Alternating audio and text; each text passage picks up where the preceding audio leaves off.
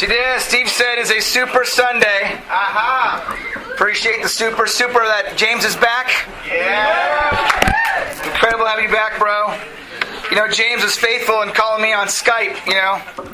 Unfortunately, my computer was left on most of the day, so sometimes he'd Skype me and I miss his calls because he, you know, you know, I'd be out of the office and I said, oh, James tried to call me, but he lives nine hours away. Uh, so it was great to speak with him many times. I know uh, Lupe was also in there talking to James and a few others. And, you know, it's just great to have you back, James. We really miss you. We love you. And we're glad uh, you're home from uh, protecting Spain. Love it. Back to your roots. It's awesome. Well, I also want to welcome Ron and Renee Quince uh, to our service this morning. Great to have you guys here. Ron is my, my mentor and my friend. He helps me uh, with the work in the ministry. You know, Ron and Renee have been doing this for uh, many, many, many, many years. And their wisdom and their and their friendship and their insight is always appreciated in mine and Karen's life. Karen is at home with sick child. Our daughter had a hundred over hundred degree fever yesterday. We missed the signs. You know, sometimes you can see the signs and you can quickly get in there. We missed it and took her on the on the teen hike up the Wildwood waterfall, which was awesome. Uh, my daughter just pooped out, uh, fell fell down last night, went to sleep, and just it, it, had a big fever. But we had a great time with you guys and. Uh, we appreciated uh, Seth and Christine uh, hosting that hike for us. It was incredible. It was awesome. So thank you so much uh, to the Hills family. It's really, it was inspiring. Did a little devotional for the teens, and uh, it was a great time. It really was. Um, Giants Patriots. How about Giants? I do want to. Uh, I do want to lift up. I do want to lift up a brother, a faithful brother, an amazing brother, James Hogan. Uh, you know, James. Uh, He's wearing his uh, his Giants paraphernalia, and uh, you know la- last week we, we we made a mistake as a church. We publicly endorsed the team, and we, we endorsed the forty-niners. And uh, you know it was great. It was great because James didn't have any attitudes. He was he was just faithful in Jesus, and uh, because of his faithfulness, the Giants defeated the forty-niners, and now they're in the Super Bowl. So I definitely wanted to encourage him this morning that. Uh, You know, he really held, held faithful. You know, today we're going to have a lot of barbecues. Uh, I know the singles are going to have a big old barbecue at, at Olivia and Ceci's house. It's going to be amazing. A lot of food there. Uh, and, and there's many parties going on. And I, I really hope you, you invite your neighbors and really make it an incredible time for the community to really see disciples enjoying and having fun and really reaching out to their lives. You know, this morning uh, I'm going to cover the topic of vows. You know, in the book, it's kind of later on toward the end of the book. If you're not there yet, I, I kind of skipped ahead uh, and, and, and really wanted to look at this, this concept of vows. You know, a vow is a completely involuntary promise that you make to God. And I think we've all done that in one way or another. You may have not used the word, I vow. But you may have said in your heart, like, I promise. Or I'm going to do this. Or, I, you know what, I'm tired of this sin. I'm going to change. We've all, in some way or another, have made vows to God and even to ourselves. You know, uh, there was a famous promise that was made in Super Bowl three. If you're an old school, you understand. Yeah. Joe Namath made a promise. You know, they were trying to they were trying to figure out who the best team was in the A F L and, and making the new league, and, and the Baltimore Colts, Colts were the were the favorites to win. And Joe was asked, "Who do you think's going to win?" He got and he was he was mad. He was like, "We're going to win." And I and you take it out of the bag. I promise you, we're going to win that game. And the odds were totally against them. And they played the game and they won the game. You know, Joe Namath was famous for that. You know, people make vows to accomplish sometimes great feats. You know, when I was a junior in high school, I tried out for the uh, varsity football team and I made it. I, w- I was so happy. But I was a third-string receiver. And I was behind uh, Johnny Bonaccia, uh, Russell, uh, this guy named Russell, real fast track guy. And there, and, and, and Johnny was a you know five foot seven guy. He was my, my, my guy I looked up to. He's small, short, but he can catch the ball. And then there was Russell. And then there was me. And... Uh, I made a vow, like, I'm going to work hard, and I'm going to, I'm going to, I'm going to get in the game. I'm going to get in one of these games this year. I'm going to get into one game. And uh, during the end of the season, we played a, a high school called Pomona High School. And Pomona, we were blowing them out by twenty-four points with seven minutes left on the clock. And I said, my vow will be fulfilled today. You know, I grew up Catholic, so we used to say that a lot. I said, I'm going to do it. I'm going to get on the field. So I was just waiting for my time. I saw Johnny come out, and I was like, oh, I'm so excited you're off the field. Like, oh, it's awesome, Johnny. You're not playing. That's great. Get on the field. Let me on the field. And so Russell went on the field. And I was like, all right, when's Russell? When's coach going to call Russell? Because I'm the third guy to go in. And uh, Russell was still playing, and, and it was like, and I saw ten, nine, eight, seven. Russell's not coming off the field. And then my vow was fulfilled when I stepped onto the field to congratulate the other team's hand. I said, that was not what I wanted. So I was so discouraged. And sometimes you make vows, and they don't come true, and you say, why did I do that? Why did I put myself out there? Why did I take the risk? So I went home that night. You know, I, I had the blackout. I don't know why I put blackout. I never played, but I, I always put the blackout. You know, you're in the, you're in the moment. Everyone's there, and they're putting it on. You want to feel left out, so you put it on. And you're like, I never really played. And I got home that night, and I remember crying, and crying in my bedroom. And crying, and I went to the mirror, and I said, I was crying, I was wash, trying to wash off the, you know, the blackout, and it wasn't coming off, and I was frustrated. And I'm saying, I will never, I will never want to feel this again. I'm going to work the hardest next year. I'm going to work the hardest, and I'm going to earn a spot to play in the game, just in the game. And so there was no guarantees that you were, because you were a senior, you played, because there was a lot of seniors who rode the bench. Because I went to a school where they don't, it wasn't just your city, it was the whole county. Everyone came to this private school to play football. So it was kind of like an all-star squad, so it was very competitive. And so that following year, that summer, I worked out, I ran hard. Uh, I asked the coach, give me a regimen, what can I do to, to work hard, to really get better? And he gave me a sheet, and I, I did everything he asked. And that still doesn't guarantee you playing time. And when the, when the, when the first uh, game started, the season started that week, I was selected to be a starting wide receiver for our high school. And I was so excited that I that I made a vow to myself, and I saw it fulfilled. Awesome. There's nothing, there's no greater feeling when you make a vow and then you do it. Yeah. There's no greater feeling. You know, we see a lot of people make a lot of vows on T V, don't we? Yeah. Come we on. see that we know The Biggest Losers. That show, they're vowing, I want to lose weight dramatically. And when you see the stories, they're crying. They're going, I didn't think I could do this, and they did it. Yeah. Sometimes you see, you know, heartbreak on The Bachelor or Bachelorette. Come on, they make promises. I love you. I'll love you forever. You're the girl of my dreams. You're the only girl in the galaxy that I ever want to be. And then it's broken. Then it never lasts. Vows. Let's take a look at this morning at vows. Write the scripture down. Psalm seventy-six. It reads this. Make vows to the Lord your God and fulfill them. You know, God encourages us to make vows, to make them, and then fulfill them. You know, in the scriptures, you get the sense that it was a regular part of their life. They'd make a little vow and they'd fulfill it. Sometimes we think vows are these huge, you know, astronomical things, when really they're just kind of simple day-to-day vows. Today I'm going to love my wife. Today I'm going to listen to my wife. Today I'm going to encourage my wife. And I do it. I feel great when I do that. Just very simple vows that I can fulfill.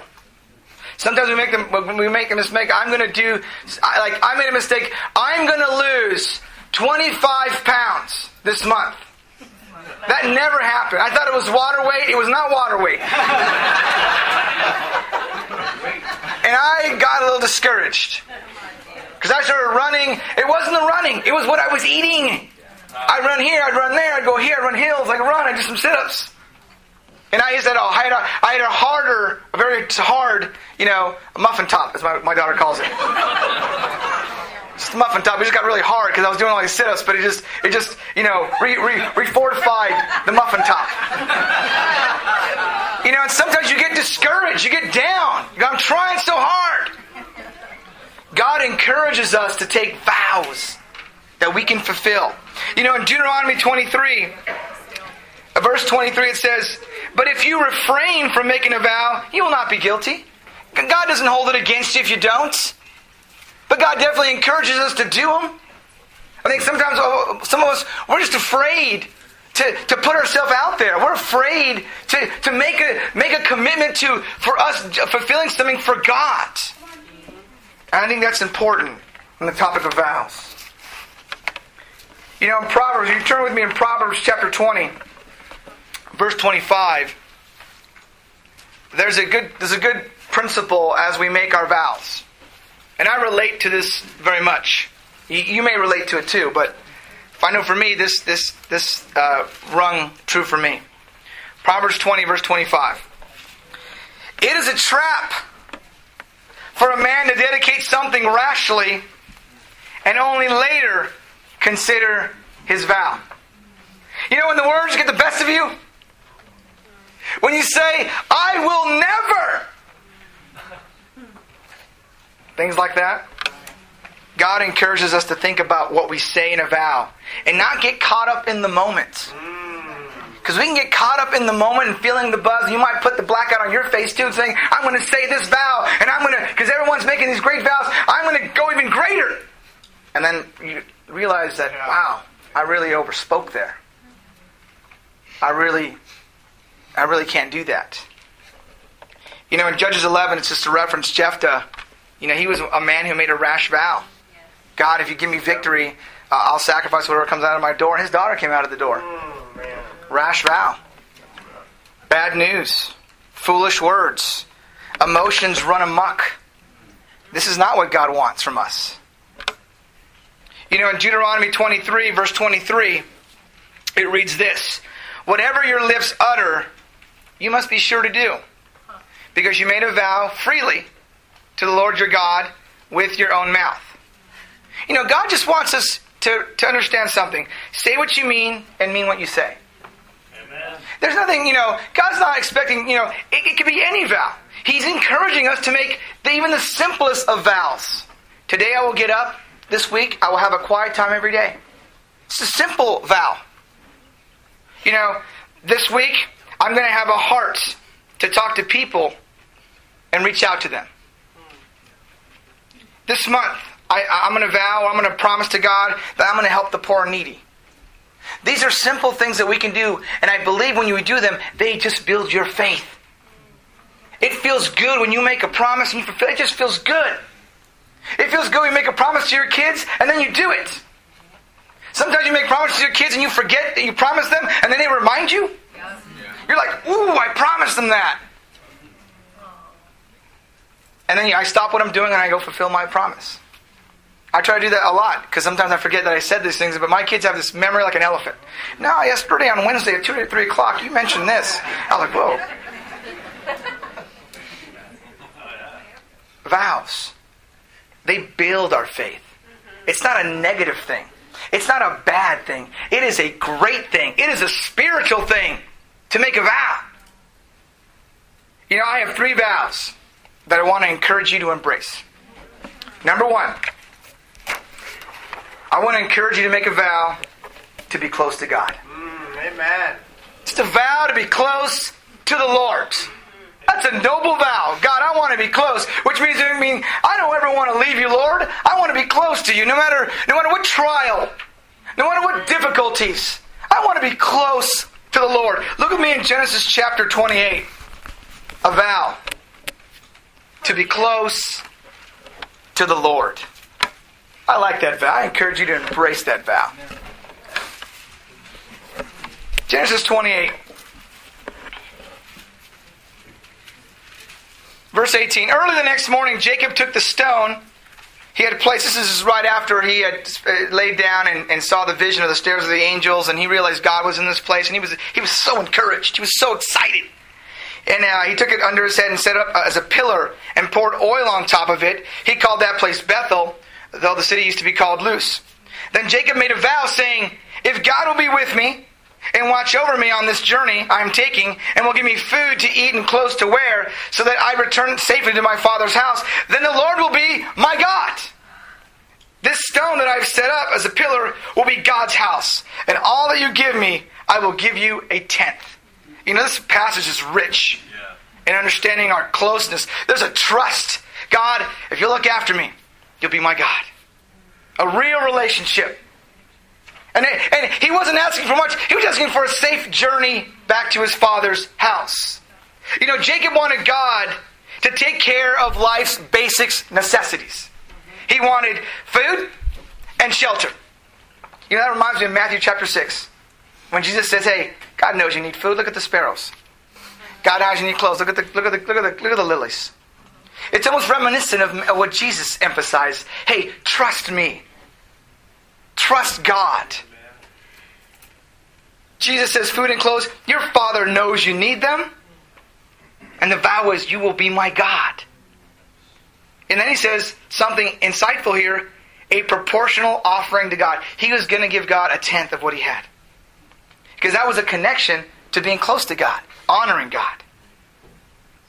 I want to encourage you to make a vow to be close to the Lord. Amen. Amen. Spend time in the Word. Spend time praying. It's a vow worth making. Yep. It's a vow worth fulfilling. To go on a prayer time and have your heart changed. Yeah. To read the Word and go, man, I'm going to I'm going to start obeying this Word. Mm-hmm. A vow to be close to God. Number two, a vow I want to, I want you to I want to encourage you to embrace. Number two, a vow to look after each other. You know, as Mike said, you know, I love what Mike shared today. He's like, yeah, I can't. We need, we need, I need the brothers in my life. Yeah, that's right. He he connects with that. Yeah. Yeah. And the challenge is going, hey, I, I need that. This has helped me mm-hmm. change seventy-five percent of my life. Mm-hmm. And that's good, because he's growing. Yeah. You're growing. Look in Galatians chapter five. A vow to look after each other. To look after each other. Help each other. Galatians chapter five, verse thirteen. Paul writes, you, my brothers, were called to be free, but do not use your freedom to indulge a sinful nature. Rather, serve one another in love. The entire law is summed up in a single command. Love your neighbor as yourself. If you keep on biting and devouring each other, watch out or you'll be destroyed by each other. You know, the entire law can be summed up in a single command. You know, there were six hundred thirteen laws in the Old Testament. They can be summed up in one. He says, serve each other. Love each other. I get the sense that it's not an obligation. I get the sense that this is from the heart. It's as much a deeper motivation than just, okay, I have to go help that brother. I have to, you know, I got a call from Jaime Diaz and to go help uh, a grandmother move from the house. I didn't know this woman. Because of my relationship with Jaime, I'm like, I'm, Jaime asked for help. So I went down there and I, I saw Lee Artis down there. And I saw, you know, Idam down there. I saw Dave Chin down there. Uh, it was an awesome, it was, just, it was just the brothers and helping this woman, this grandmother. We didn't know her, but we knew we knew we knew we knew Jaime and Luz. Because our love for them was like, it was easy. Right. It was easy. It was an honor to help her. It was a no-brainer. I think John Spencer was there earlier that morning. It was just a, it was just the heart of because of the, of the relationships. You know, spending time with each other. Today you're gonna do some of that, aren't you? Yeah. Gonna spend time with each other? It's good when Christians get together. It was good seeing the teens together. It was good seeing them horse around together. It was great seeing the Allen boys have a stick and start hitting their dad with a stick up the hill. It was just fun to see them goofing around with their dad. And, and Poe's running. It was just it was just fun to be together. It was exciting. We had we had a military cover from our, our brother Seth. In charge, protecting everyone, making sure one of the kids got wandered away, and, and Seth ran in to find him. And only he could do that because everyone else would have had a heart attack up the hills. We, could, we wouldn't have made the run. Only he could do it. And he made the run. Because as you look at him, he's a specimen. He's a man who trains every day.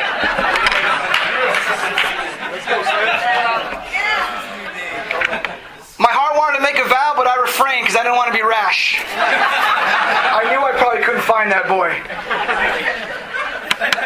Amen, bro. Number three. A vow I want you to encourage you to embrace. A vow to seek and save the lost. You know, this is a, this is a noble vow. This is yeah. This sums up loving your neighbor as yourself. There's so much into this, and some of us we we used to we used to make this vow all the time, but some of us we've stopped committing ourselves to this vow. Yeah. You know, when you get married, you get kids, yeah. you get schedules, you get you get soccer, you get baseball, you get basketball. It gets hard. Yeah. But there's, the, the field is rich. Yeah. People are, are hungry, hurting, and lost. You know, look at me in Acts twenty-one. You know, our community is somewhat of a religious community. Uh, people tend to kind of know God. They grew up going God. Or they, they've gone to church. They visited church. They, they, have, they have their own church. I found an interesting passage here in Acts twenty-one about Paul and his life. And I thought it was an example that I can share with you guys. You know, Paul was visiting the Jerusalem church, and the Jerusalem church encouraged him to really spend some time with these Jewish men who had made a vow and are about to complete this vow, and they encouraged Paul to join them in the process. And in verse twenty, twenty-two it says, "Take these men, join in their purification rites." In other words, you know, he's a Christian, but he's joining in the, in the Jewish ritual here. "And pay their expenses so that they can have their heads shaved. Then anybody, then everybody will know that there is no truth in these reports about you, but that you yourself are living in obedience to the law." You know, Paul was encouraging, encouraged by these these, these uh, leaders in the church, but Paul's Paul's heart was, "I want to win as many as. If this is what it means, I want to do this to win." Because we know in First Corinthians nine he writes, "To the Jews, I became a Jew, like a Jew, to win the Jews. To those under the law, I became like one of those under the law, as to win those under the law." He was trying to relate, reach out. And I think a lot of people relate to us because they're religious. No matter what religious system they have, they have a religious system. And sometimes we, we think, well, they, just because they're, they're, they they know God, they're in the Bible, that we still we can't connect with them and help them to even deepen their understanding. The way Priscilla and Aquila deepened Apollos' understanding. They showed him a, a more adequate way. And he was uh, he was preaching about Jesus. He was religious. But the, the attitude to and the vow to, to seek and to save the lost. Look at me in First Corinthians chapter nine. We're going to read about his attitude, his his his his, his devotion to seeking and saving. It's a vow worth making. It's a vow worth keeping. It's a lifelong vow to live our lives, to seek and save the lost. You know, I was lost. Someone found me. I'm grateful. Yeah. You were lost, and someone found you. Amen. Someone reached out to you. Maybe they made a vow. And look where you're at today. This is a vow that's worth keeping. In verse twenty-six, he, he explains, "Therefore I don't run like a man running aimlessly. I don't fight like a man beating the air. No, I beat my body and make it my slave, so that after I've preached to others, I myself will not be disqualified for the prize." You know, I, I, there's a couple things I want to point out. Saving the lost cannot be done without a purpose. There needs to be a focus on it. Otherwise, you just kind of run around aimlessly hoping, but nothing ever happens. It takes a purpose. It takes a decision. It takes a, hey, I'm going to share my faith type of promise this week, today. I'm going to share with Jim in the cubicle over there. I'm going to go over there at lunchtime, and I'm going to invite him out. It's that kind of purpose. Sometimes we think, yeah, I need, I ought to reach out to my coworkers, but then it's I, I oughta, and there's really no commitment behind it, and we don't do it. I do a lot of I oughtas. I ought to do this, I ought to do that. Karen's like, you ought to give me some roses once in a while. I'm like, oh, I should.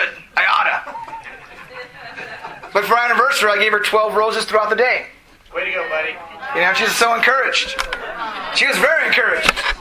I was getting fired up. I was starting to cut my neighbor's roses. I'm, I'm going to cut all these things and give them to Karen. All that. Give them free, free. Got excited. Things we do to impact people has to be done with a purpose in mind. We have to focus on it. Number two, what I notice here is that we can't swing wildly at it. We got to make our schedules a priority. We just can't hope it happens, or, hey, if I get around it. We got to make our schedules. We've got to make this, uh, it's as important. If I'm going to, I want to want this vow, I want this promise to God, hey, I got to kind of look at my schedule and say, how, how is this going to happen? That's right. Otherwise, you just swing wildly at it. Yeah. You're just swinging for the fact. You're hoping and hoping, and nothing happens. Mm-hmm. And then you get more reluctant to make the vow. Yep. See, this vow is attached to life circumstances. Number three, what I notice here is that we ought to make ourselves do it. You ever have to make yourself do it? Yeah, you do it every day. You have to go to work. We're like, I don't want to go to work. That's right. But I, I, I'm going to work. We do that every day. I don't want to be there. I don't like people there. I don't even like the company. But I'm going to make myself go. We do it all the time. Yeah. So why don't we do it spiritually? We make a decision to do it in the morning at seven, six thirty a.m. Come on, Gio. Let's spiritualize that. Yes. To seeking and saving the lost. You sometimes you got to make yourself do it. You know, you're at Starbucks in the morning, going like, "There's a lot of people in here," and I just, I just want my, you know, my grande, you know, drip. I just want to, you know, I just want to be alone. You got to make yourself do it. If you don't decide to make yourself do it, you're going to go in that store, you're going to buy that coffee, you're going to leave by yourself. You've never said a word. You got to make yourself do it. You got to make your schedule do it. Hey, we're going to go. We're going to go to our neighbor's house. We're going to go door knocking today. Hey, we're going to go reach out to these to these soccer parents. You know, we're going to invite them over. You do it. You got to make yourself do it. Otherwise, we're swinging for the fences. And lastly, what I noticed in this passage, there's a great prize for those who win souls. God has this amazing prize and, and reward for us. It is a noble thing to seek and save the lost. Amen. So let me encourage you this morning. Number one, make a vow to be close to God. Number two, make a vow to look after each other. And number three, make a vow to seek and to save the lost. Have a great Super Sunday. We love you guys.